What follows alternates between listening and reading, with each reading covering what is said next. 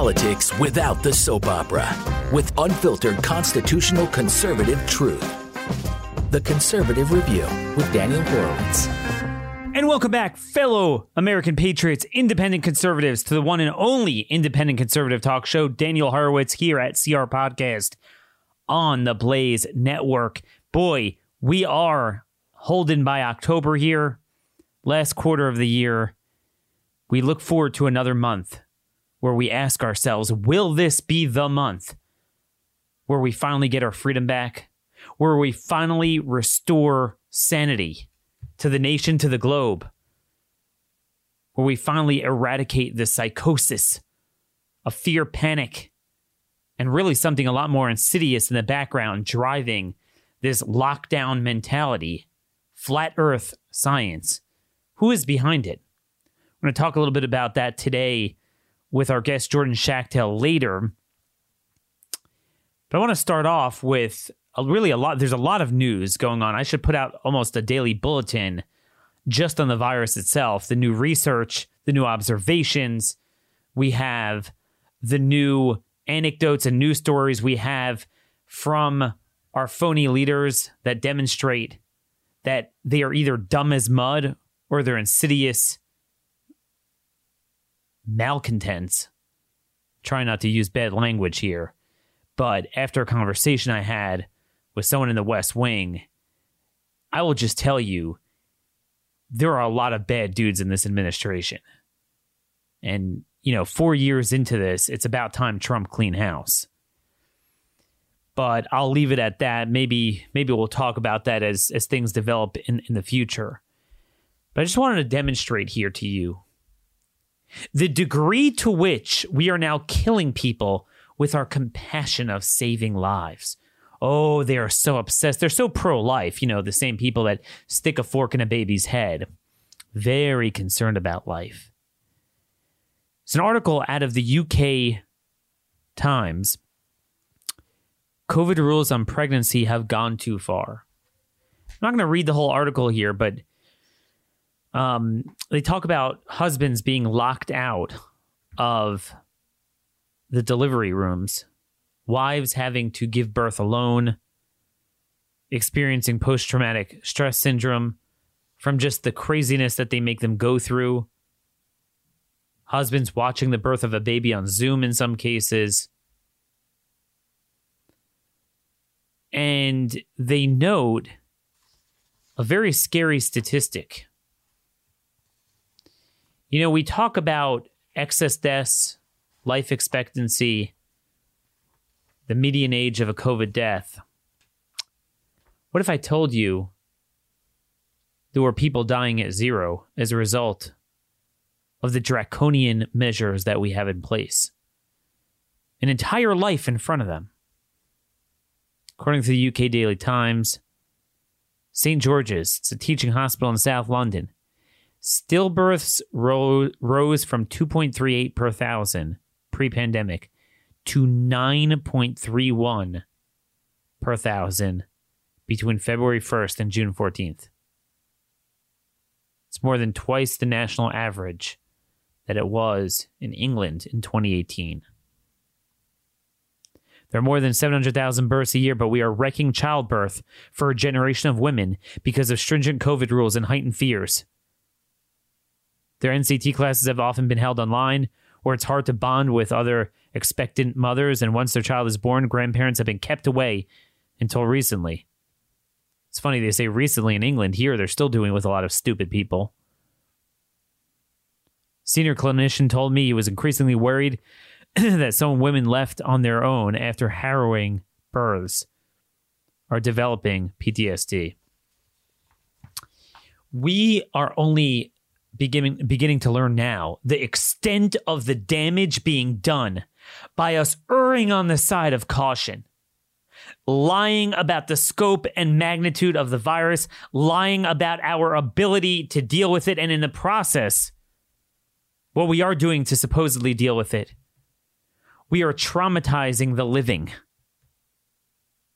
We are traumatizing the living. And folks, this this notion of the virus is gonna virus is so true and exemplified through the case study of Wisconsin. There's a lot of talk about that because Wisconsin is supposedly a hot spot now, and Trump is holding a rally there. So wherever Trump holds a rally, the media goes crazy. Now, what is so shocking about their stupidity, it's hard to tell again whether they're just dense or they're doing it on purpose. Wisconsin demonstrates our point. If I had to sum up the global observations, country by country, state by state, it's this. When the virus is destined to spread, and that depends on seasons, latitude, population density, how far they were to the initial spread when it started. There is nothing you can do to stop the outbreak. When it's not destined to spread, there's nothing you can do to induce it. So, what you find in Wisconsin is a very interesting state. Wisconsin until now had nothing. See, they're panicking as if like something's a hotspot. You would think, oh my gosh, and they're man, they're still getting it. You know, six months into the, they're getting slammed.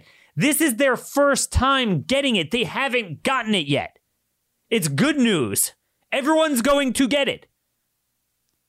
Maybe if you're more of a spread out state, it won't be as much, but you will get it at some point. That this is the beauty of what we have seen now. In March, April, we're like, hey, you know, some places seem to have a good result. Maybe they have a secret sauce. Maybe there's some sort of non-pharmaceutical intervention that you could do and mitigate it. And now we've learned, as was obvious. I mean, we knew it. Um, and our guest that we're going to have on certainly called this really early on that it does what it does when it does it. You can't run, you can't hide, you can't play peekaboo, peekaboo with a respiratory virus. So what happened in Wisconsin was it was interesting that basically there were kind of more remote spread out areas that never really got it. West Virginia, Wyoming, Montana, the Great Plains, upper Midwest. But the thing about Wisconsin is it was to my knowledge, I think it was the largest state that really didn't get anything. I'm talking about less than the flu season.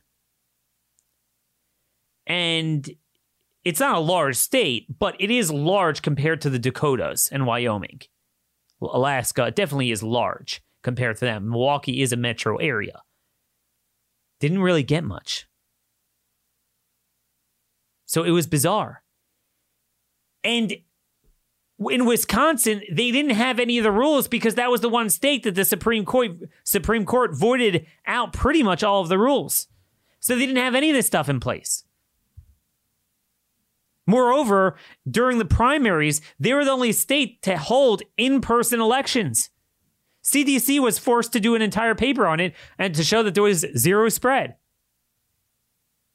It went on like this for months, and now finally it's spreading because now is when it was meant to spread. And again, it's not bad. Now, because they never even had a first round, they are getting some of the more vulnerable, serious populations. So hospitalizations and deaths will go up. But it's not going up from a high baseline, it's going up from zero. We had six, seven months of panic now, going on seven months of panic, and they barely got anything. But this is where we're at. This is what we find. Whatever you do doesn't matter. This is what Sweden has proven, and but, but really Wisconsin proved this too. It doesn't matter. You know, an interesting point. I was going to write about this. Norway is beginning to adopt Sweden's policies and move away from this completely. See, a lot of people have pointed out, well, Daniel, you're right. Sweden did better than America and other European countries, but but maybe there's something different about the Nordic people or the place, and you compare to other Nordic countries, they did worse. But the thing that they all miss is that all of the Nordic countries are not wearing masks at all. They have the same mask wearing level, which is near zero, as Sweden does. So it's not that. In terms of the lockdowns, they had it mandated a little bit more, but not that much more. If you ever listen to a clip of the health director of Norway, she was like, you know, there's not that much of a difference between what we did. Norway, they weren't fascist about it like some other European countries. They just weren't. So, if anything, Norway is a proof to us because they didn't have the mask mandate, they didn't have much of a lockdown, and they have a great result. Again, unlike Sweden, they probably have less herd immunity. So it's more susceptible. It, it could come. It seems to be coming everywhere. Definitely susceptible to getting it. There is a little bit of an increase there.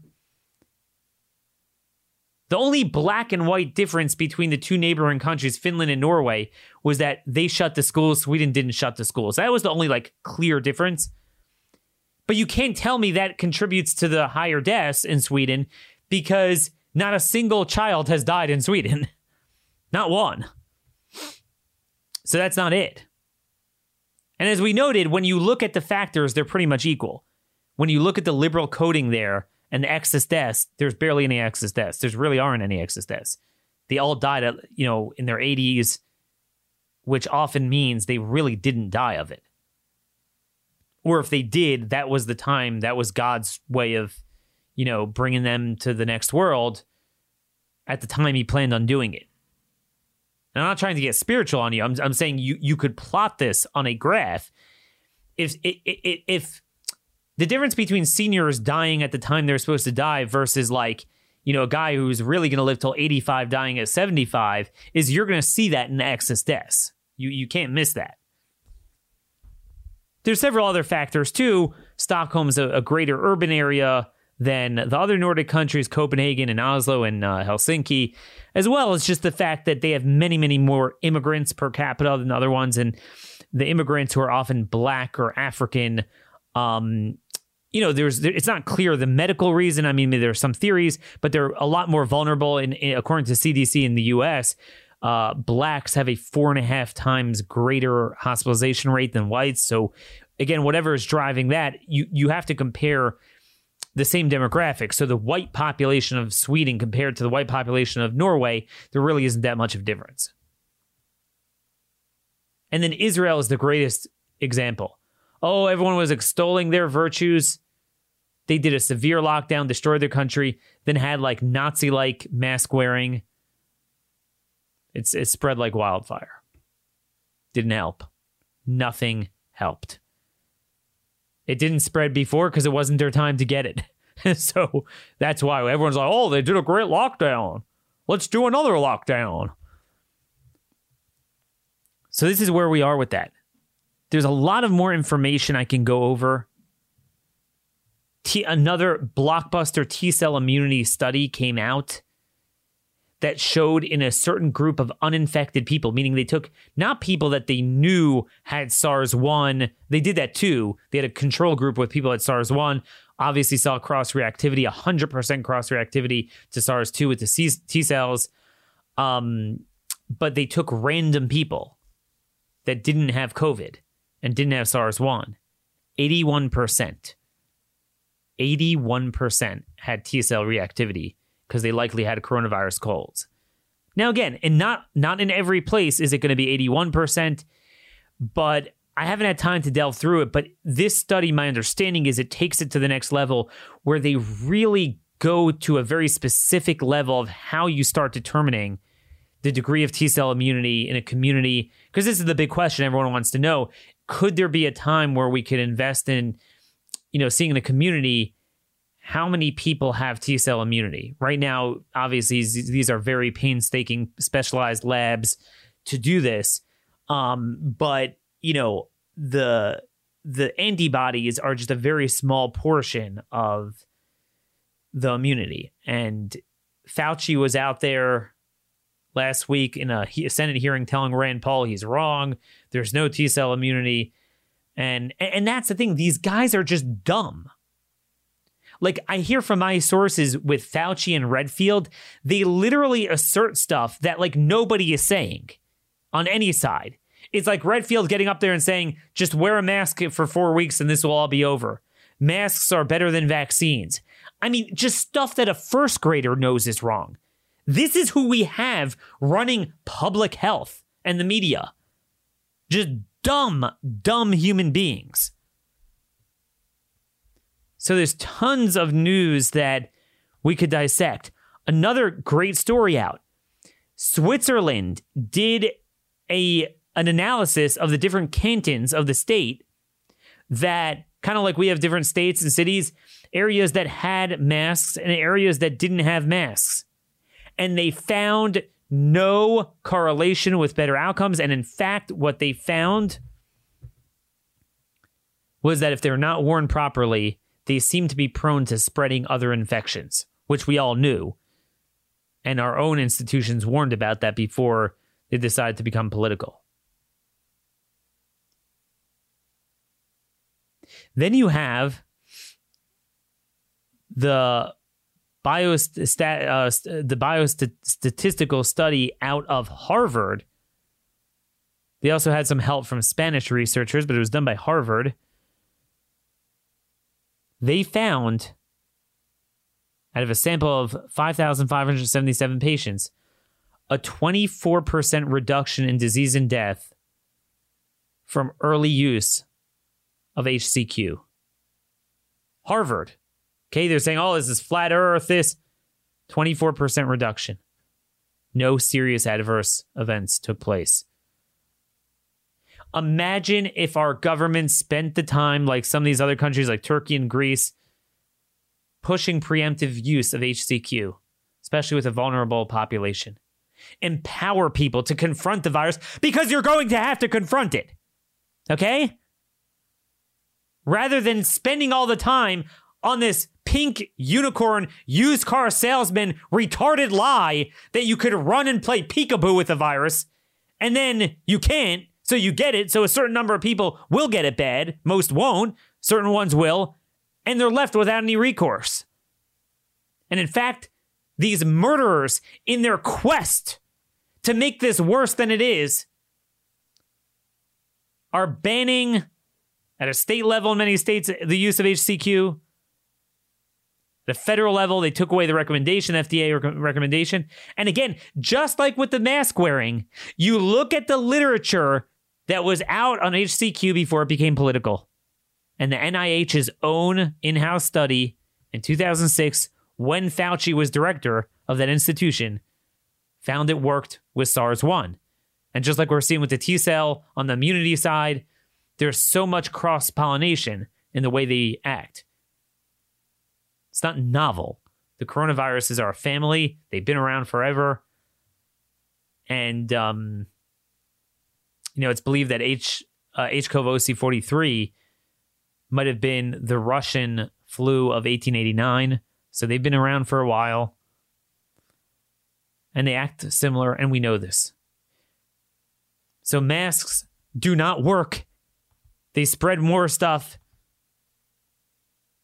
They're harming people, heart patients, panic, mental health, women giving birth, making them wear masks while they're pushing, then shoving a stupid test down their throat when they're usually women in their 20s and 30s that even if they had it, it's not a big deal.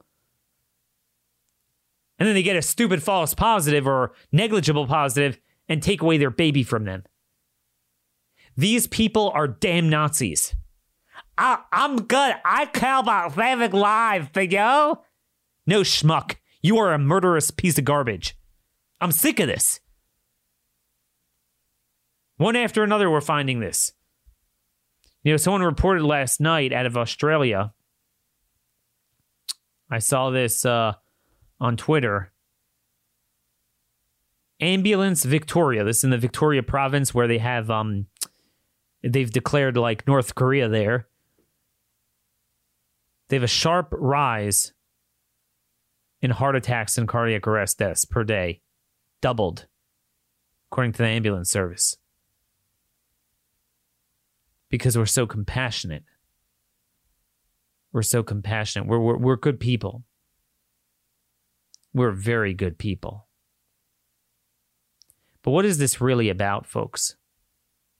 What this is really about is controlling our lives, implementing the agenda they always wanted to implement, and paying off China, which we're going to talk about in a minute. But CNN spilled the beans yesterday. Headline, if you haven't seen it, Google the article, CNN from yesterday.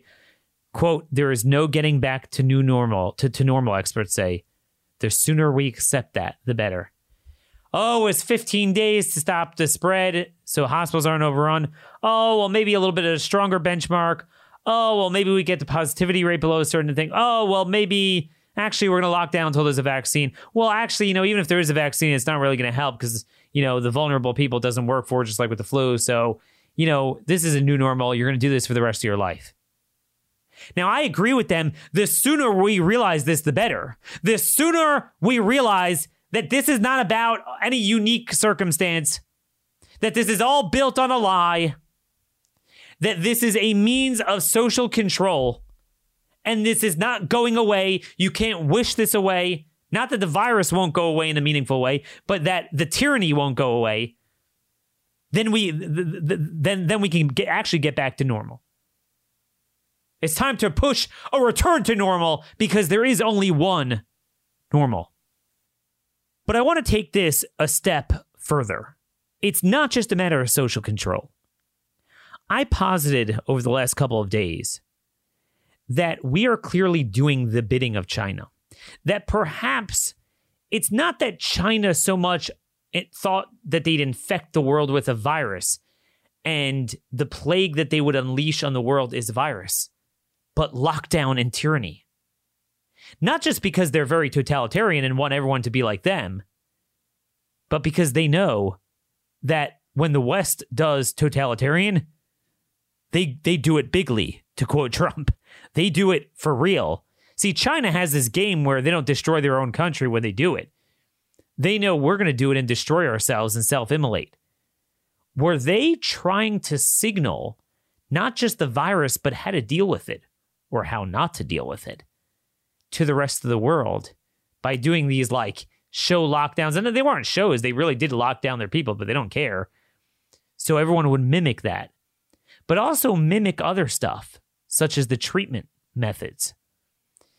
With us today is a dear friend of mine, a former colleague here at Blaze Media.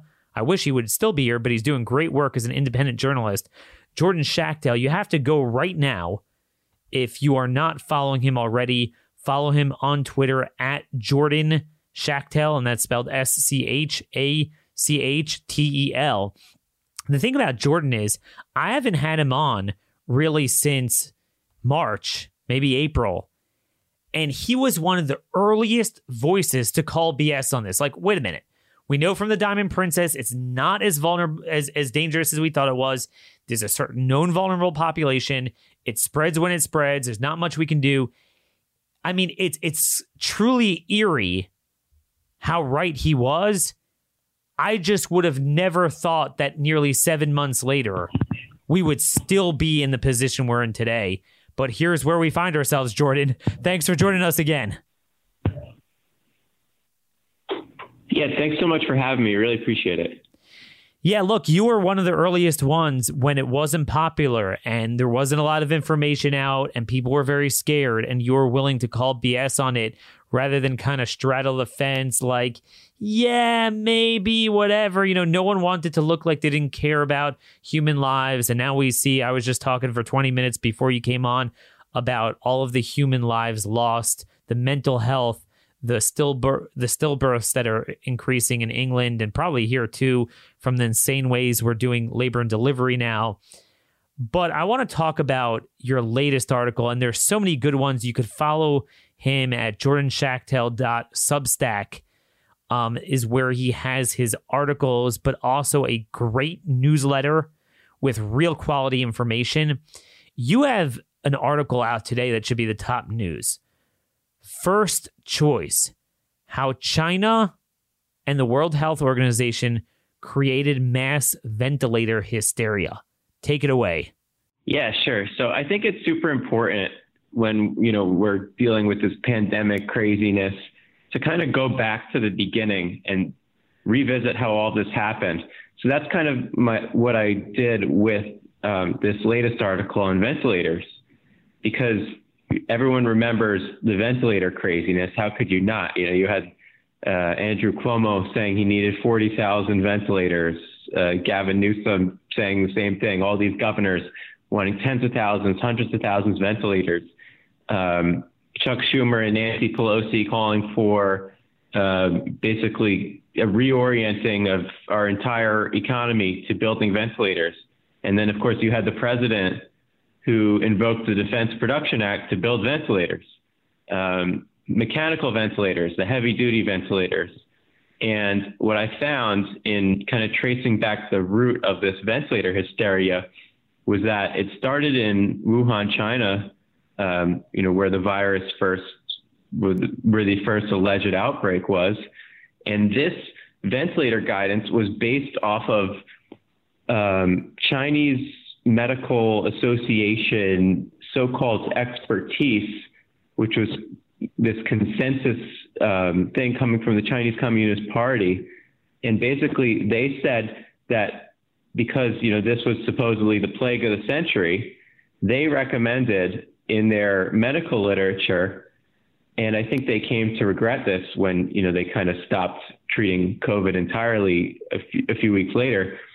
What they said in their medical literature was that people should be put on mechanical ventilators um, early and often, and that this also has the contributing, um, you know, side impact of shielding healthcare workers from potential aerosol spread because mechanical ventilators are, you know, they aren't, they're not like spewing out potential aerosols because you, it's a, you know, a high risk um, maneuver where you're basically shutting someone's body down and, and pumping air through their through their lungs and having you know this machine breathe for them.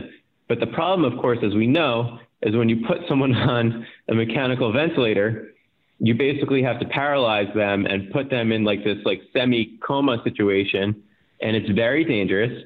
And the vast majority of people never make it off a ventilator. Um, some statistics say as high as 88 to 90 percent of COVID-19 patients who are on a ventilator um, never made it off of one. And this, of course, you know, that, that, that's skewed a little bit because um, a lot of people who, you know, reach the end of life are, you know, struggling with respiratory and lung issues and they're on a ventilator when they die. But it seemed that even when you put, especially when you put healthy people on ventilators, which is what was happening in New York City, in Spain, in Italy, you know, in the, in February, March month, based on the guidance from China and then you know put in English by the World Health Organization, that this ventilator use, um, I suspect, if there would be an exhaustive um, study on this, you would find, unfortunately, that a lot of people were severely injured and killed by ventilators unnecessarily. And what we found out about mechanical ventilator use, notice how it's not much, not in the news much anymore, is that there are other ways to treat patients, much less invasive, much more productive. And, you know, this first type of ventilator hysteria came from the Chinese government, and they still really haven't really said anything about it. Um, it's widespread consensus in this in the you know the pulmonary lung specialist community that mechanical ventilators are not the right solution for especially moderate uh, symptoms of COVID 19, and that this was a giant mistake. And I think that a lot of people don't want to talk about this giant mistake because unfortunately it, it reveals the fact that a lot of people may have lost their lives way too early. And that, you know, in this fear based hysteria, a lot of our doctors and nurses were actually, unfortunately, killing people. And this is, um, you know, based on the guidance that initially came out of Wuhan.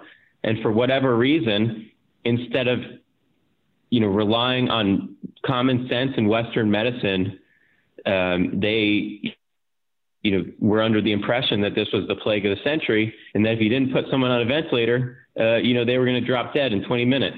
So, you know, there was so much misinformation, and the root cause of that misinformation was China.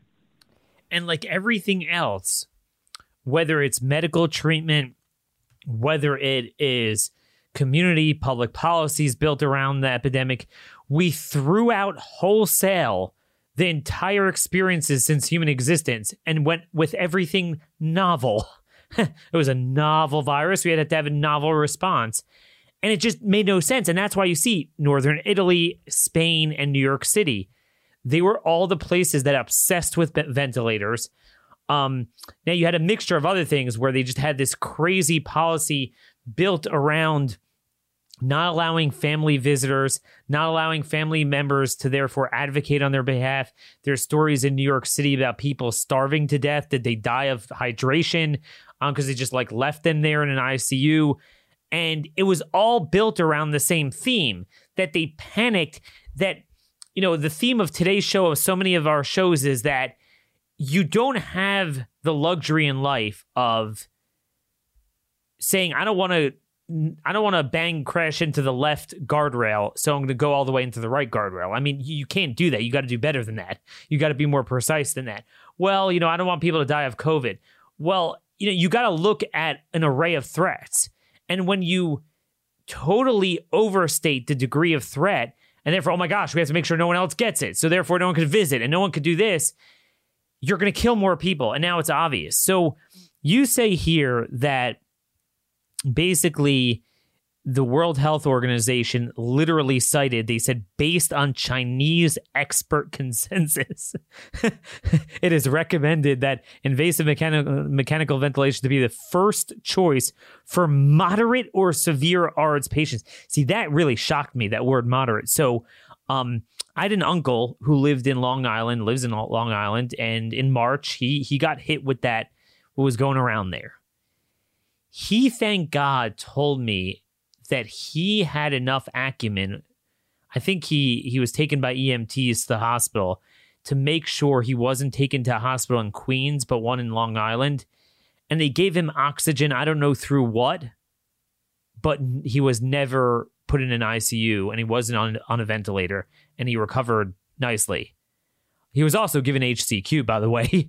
Um, that's that's another thing. That was later on in the process, and it seemed to help. Um, but so uh, so you're telling me, are you sitting here and telling me that it's not just a matter of people that were really very likely to die, but the ventilator killed them. But you know what? They probably would have died anyway because they had the worst stage of of COVID. You're saying it was people that totally, in a clinical way, through the procedures we have, could have been dealt with and recovered. Yeah, you can you can take it to the bank, and, and the only thing that that's being left out is a study of the people that were put on ventilators. And I think because you know these institutions want to protect themselves, we'll probably never see a study like that. But it's very clear what happens when you put someone on a mechan- mechanical ventilator. And I think it could potentially open up these hospitals to malpractice lawsuits because, you know, it brings up this medical ethics idea that I, you know, briefly touched upon in the story that a lot of these hospitals administrators were telling people that, you know, based on these WHO recommendations, that you can get the secondary benefit of putting someone on a mechanical ventilator and, and I didn't even mention this in the story, you get the hospitals get paid more by putting someone on a mechanical ventilator. And then they also claimed that it stops hospital staff from getting COVID. But what it didn't say is that these other less invasive measures, you can use precautions, and these hospitals know how to use precautions to stop this, stop you know potential transmission from you know the patient to the physician. So it was, you know, it, so much of these put, people being put on ventilators was entirely uncalled for. Um, and what happened with, you know, this WHO guidance, it has this kind of doubling effect. So I was looking through the, you know, the U.S. guidelines from the CDC, from, you know, the Department of Defense, from these other, you know, big time, uh, you know, so physicians associations, that have tens of thousands of members. And all of them, when I'm looking through their March and April literature, they're copying what the WHO said about mechanical ventilating. And then, you know, the WHO took their information from the Chinese Communist Party's medical associations. So it had this like multiplying effect.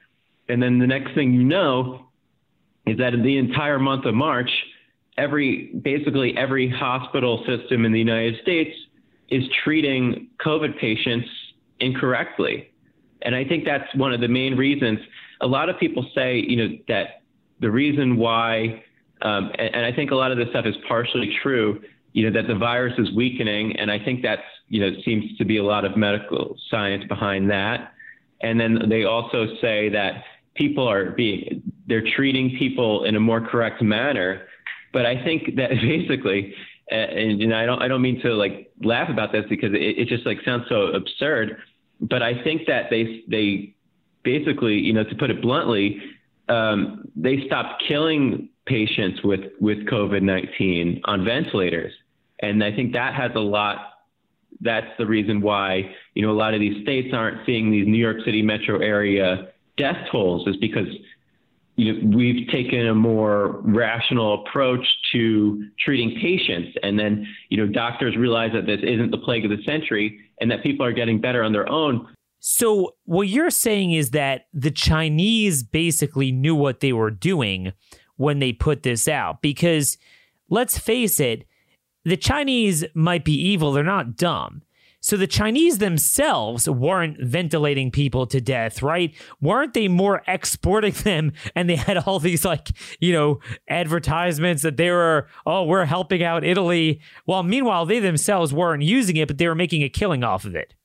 Yeah, so so that's like the next part of the story. But I, I do think that in Wuhan, the Chinese government was terrified, and my hypothesis is basically that they used this mechanical ventilation strategy to prevent their own healthcare workers from getting sick because you know they were panicked about this initially too but then they realized that it wasn't the plague of the century and then they kind of just you know shut down the whole operation of you know welding people inside their houses.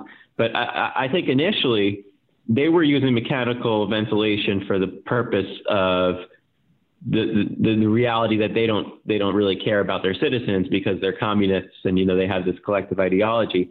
But in terms of the ventilator sales, this is where it gets very interesting because you know the guidance was still the same, but the behavior from China changed dramatically. They they pretty much declared the virus to be gone from you know a country of one and a half billion people which is now we know, you know, would be an absurd claim to make, but they made it anyway. And they said, oh, by the way, we don't need any of these ventilators. And they started, um, they pretended that they were giving them away, but what they were really doing was signing purchase agreements with all these countries. Um, the top five Chinese ventilator producers have all at least uh, doubled their revenues. The one publicly traded company market cap on um, the Chinese exchange has moved to $60 billion. So there's people getting enormously rich in China. Um, of course, you know, the government gets kickbacks from that, but there are still factories in China operating 24 seven, producing mechanical ventilators, which are, you know, notoriously poor quality. And, you know, they, they, they're keeping this kind of like Chinese medical advice BS stuff on ventilators alive because I think it, it's enriching it, it's enriching the country and, it's you know it's so sick that they're doing this when they very well know that these these uh, medical devices are are not helpful unless you know an extreme situation where someone basically um, you know has very little chance of survival without one. But they're building these machines and they're making enormous uh, you know, it's become a huge industry in China. And unfortunately, you know, even a lot of our allies are still buying these devices. And early on, uh, uh you know, Andrew Andrew Cuomo was buying uh, uh, ventilators in China by the thousands, um, and had like New, New, York City officials out there. Um, we had private individuals um, buying ventilators from China. We had healthcare systems buying ventilators from China, and I'm sure there's still a lot of um, you know people and states and organizations in the United States buying mechanical ventilators from China. And it's a huge industry there, and it just continues to to make a fortune for them. So why should they you know own up about the the ventilator problem when it's become a booming industry for them? You know, I'm I'm getting goosebumps as I recall Governor DeSantis from Florida talk about when when it started spreading in Florida, and he talked about the hospitalizations. And the point he kept making was that you know some of them were downright subclinical, but people were scared they'd come in anyway. Maybe some of them did require hospitalization, but they weren't. I mean, it wasn't anything we couldn't handle with with the care we have today, and it wasn't, you know, they weren't in critical condition. And I started to wonder, you know, you go back to New York and we all assumed it was so much worse than elsewhere. And and maybe there is an element based on certain factors that we're going to be debating and studying over the years that that it was uh, initially that you know a greater pool of people got a more moderate to severe case. But even then, you know, we do have pretty good health care in this day and age. And it's not like they don't deal with ARDS. So I don't think necessarily they took anyone with 101 fever who went in and in the panic just put them on a ventilator. God knows, maybe they did. But let's say they had some ARDS, they had some degree of pneumonia. But I mean, look, pneumonia could be dangerous. People do die from it, but plenty of healthy people even do get it to some extent at some point. Um, and whatever, it's very treatable. So that's just what scares me. How much of what we subsequently saw in the rest of the country with a much lower death rate was really occurring all along initially in New York, and those people were just baked. I mean, they were just killed. I mean, I guess, like you said, there's no way we're going to know that. Um, but that is really creepy. Yeah, when you when you put someone when you put someone on a mechanical ventilator, and I and I talked to a lot of experts um, so I could become familiar with this because, you know, as you know, I'm mostly like, a, you know, foreign policy, national security guy. So this is a new topic to me. So I wanted to get a baseline level of understanding and really understand, you know, how ventilators work, why they're used, when they're used, you know, what is the proper scientific protocol for them. And what happens when you're putting on put on a ventilator is that you take away someone's um, you know immune system and their body's ability to fight off the virus because you know you're just basically pumping air through their system and shutting down their body.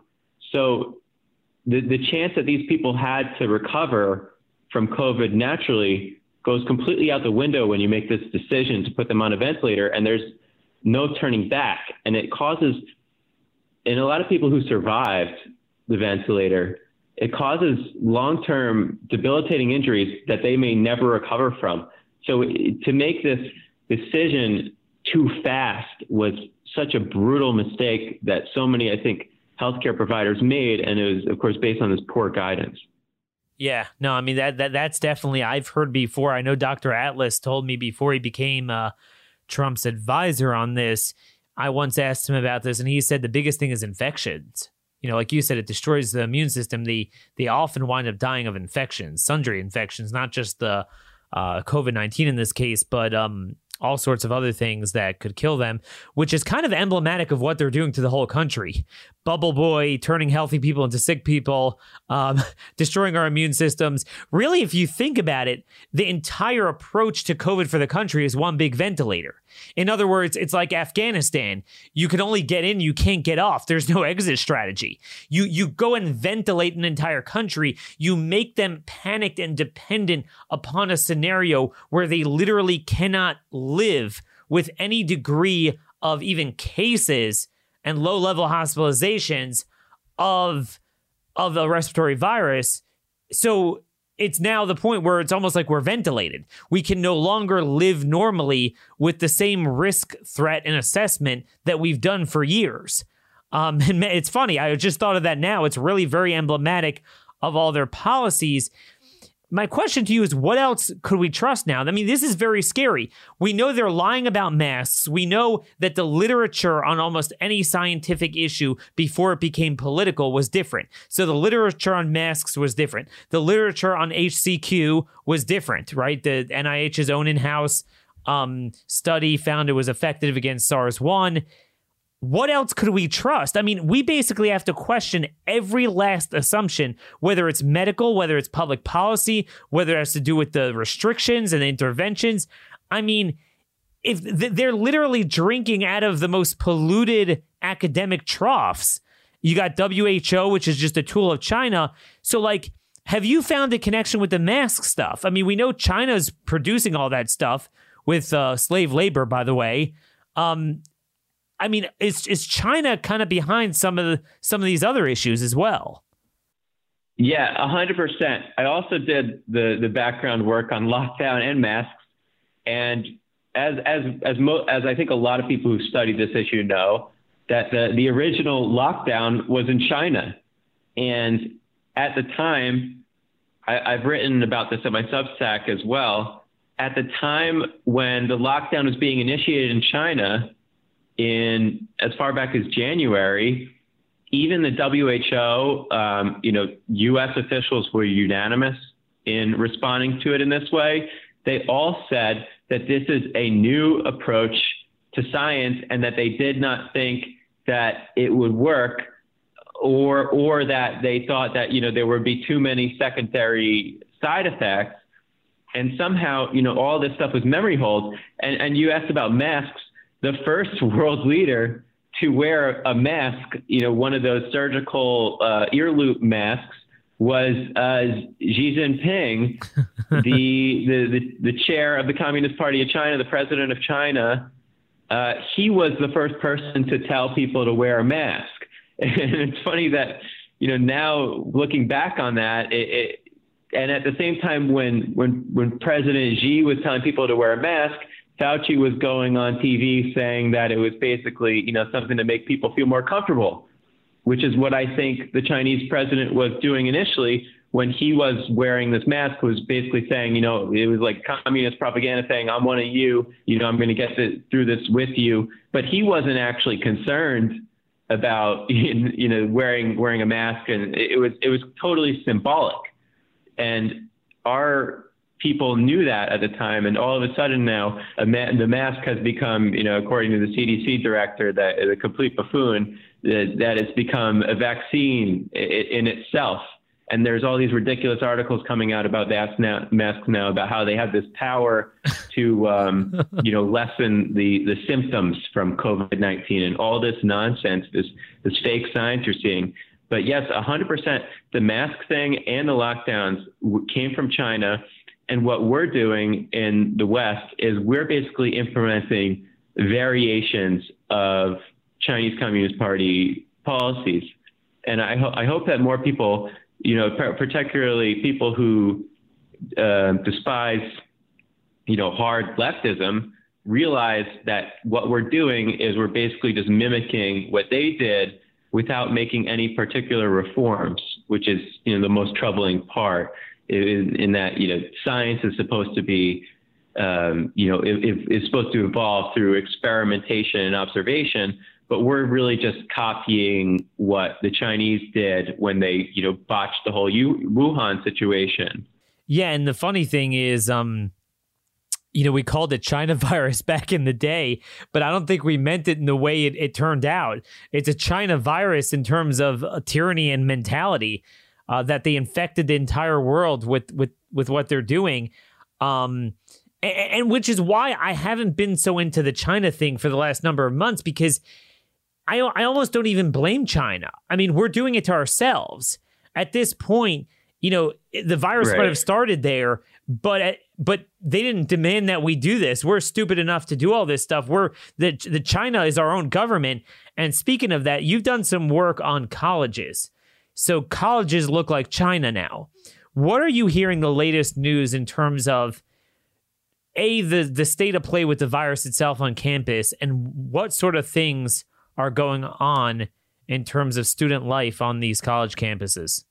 So there is no student life on college campuses right now. They are basically, uh, you know, work camps. Uh, they're they're gulags. They they they are no college students who are on campus are being subject to ridiculous restrictions by these these crazy um, administrators and university presidents and leaders, and I guess they're they're they're just blaming if there's an outbreak on campus. The, the academic community is totally convinced that every single human being is responsible for you know infecting or, or transmitting uh, COVID-19, and this is how they kind of run their operations on campus. And they you know use these these bad PCR tests with super high um, thresholds that catch this dead virus, and they test these students religiously. Um, you know, I've heard some that get tested every single week. Um, some get test. You have to get tested if you want to go to class in person. You have to get tested, you know, that weekend that clears you for a few days and you got to get to get tested again. Um, it, it's absurd, the testing regimes. Uh, colleges across the United States represent prisons right now. If you're even in, if you're a supposed contact of someone who's tested positive, um, and of course, it, it goes without saying that basically all of these students are either asymptomatic or they have very, very mild, you know, cold-like symptoms. Um, that these people are, you know, are ruthlessly quarantined. Um, sometimes there's a lot of places that they call COVID dorms, which are specific, which is basically solitary confinement. And this applies to anyone who tests positive or has been in contact with an individual who tests positive, and they're put into these these dorm rooms for two weeks. They cannot leave. They cannot leave this this little space. Their meals are delivered to them like they're in prison by by this is this is real. You can look this up. Their meals are, and this is happening. The guys in, dozens, in the hazmat suits and the of, trays. Of, of, yes, they're wearing hazmat suits. They leave the meal at the door, packaged whatever, three times a day, and this is a, this is a college student's life for two weeks.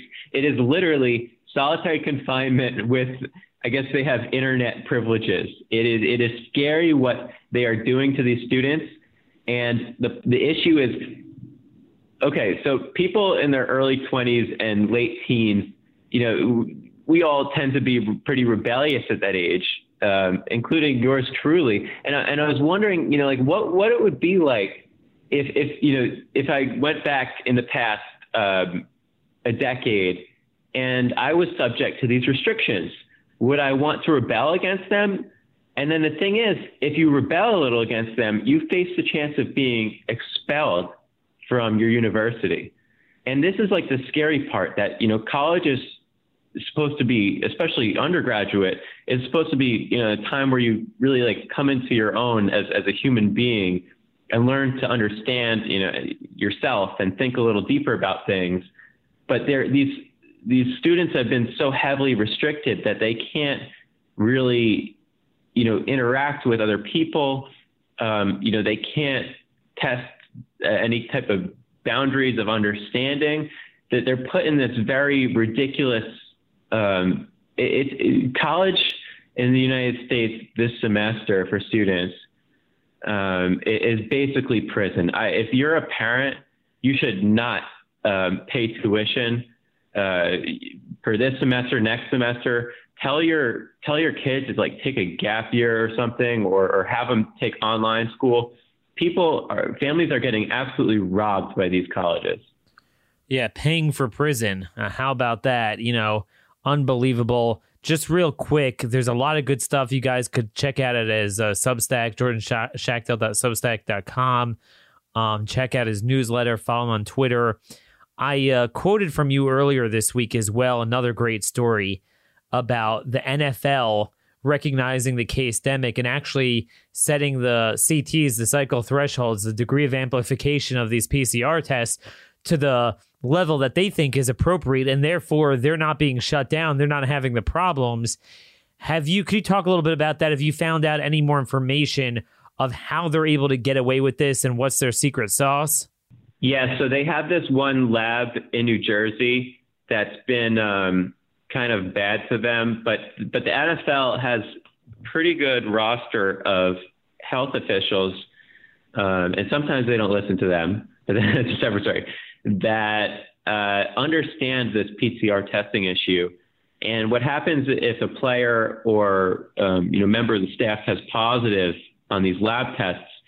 The NFL does two additional tests. Uh, you know these more molecular level uh, tests that are more accurate to make sure that they're not false positives. And back in August, they found that there were you know 77 players among 11 teams that supposedly tested positive, and then you know they they did point of care testing, and it turned out that all of them were false positives. So the NFL has a system in place that is pretty much going because we know so you know that the so much about this case demic issue. The NFL understands the case demic issue. I think they saw it happening with Major League Baseball And and if you watch baseball, you you've come. My, I suspect that um, baseball has caught on to this issue as well because they haven't seen many positives at all. And you know they're in the middle of the playoffs, and it's you know big money if if, it, if a player or team misses a game. Um, but I think they very much understand that you know the the PCR issue is is huge. They want to, and they have you know as a private corporation that wants to keep its players healthy and on the field, they are incentivized correctly to only find uh, cases that are real, you know, to minimize these false positives, and then also you know to have the, this this rapid deployment of cases so they can isolate people um, in order to prevent them from you know infecting the entire team. So so they've done I think a pretty good job of you know having this system in place that I think a lot of people can learn from. Even though you know I'm I'm I'm completely opposed to asymptomatic testing and all that stuff, but I think that you know for for systems that want to keep things going, they can learn a lot from the NFL system, which which verifies the tests. Wow. Wow, that that that is a big thing because imagine what our communities I, I, I see here with the schools and the colleges, everything going on there, and I always wonder, man, imagine if we set the CT level the way the NFL wants to do it, what would we be seeing? And that's that's very interesting. Or conversely, imagine if we would have had this degree of amplification of any other pathogen in the past, uh, what would have happened to our society? But again, that's part of putting us on this ventilator this uh, real me- metaphorical ventilator where we are now all reliant on an insane system of fear and panic and testing and we're just beholden to it and we, we don't have a path out. Um, i want to share with you a thought that i had just as a, to close the show out that i thought is apropos because you're you're big into foreign policy. You follow israel a lot i know. And i look at israel and a thought just crossed my mind. We, we were talking earlier about the mask business and how they had the long, long, almost the longest uh, mask mandate of any country, and it did nothing, of course, because it's a joke. But I was thinking, you know, imagine if I tell you, as CNN is saying, this is a new normal. There's terrorism. You can never go to a restaurant. You can never, um, you know, go on a bus anymore. So, I mean, we all remember those of us who followed Israeli affairs uh, 20 years ago, 15 years ago. There was a period of time where if you're in Israel, and, and, and this is not a big country, this is a small country. So, you know, it, it, it's like living in, I don't know, I'm in Baltimore. It's like, hey, this stuff is going on in Frederick and York, Pennsylvania, you know, right up the highway, uh, even closer a bus blew up. Boom, boom, boom. You sometimes hear it. You live close enough. A restaurant blows up. People just going to get lunch. You know, 20 people dead. Done. Um, horrible deaths. You know, they had shrapnel and everything. And you would think that, I mean, if there is anything that strikes fear in the heart of people, it'd be something like that. Just ubiquitous, random terror acts that could come. That that is the quintessential definition of terrorism. But the people of Israel and and people looked at them shockingly that you know they went on with their lives. You had a lot of americans who would go there to study and they wouldn't want to take buses. They were scared. But israelis always would you know they wouldn't care. Um, that was kind of a way of life. How the hell do you take the psyche of people like that and get them scared of a respiratory virus like this?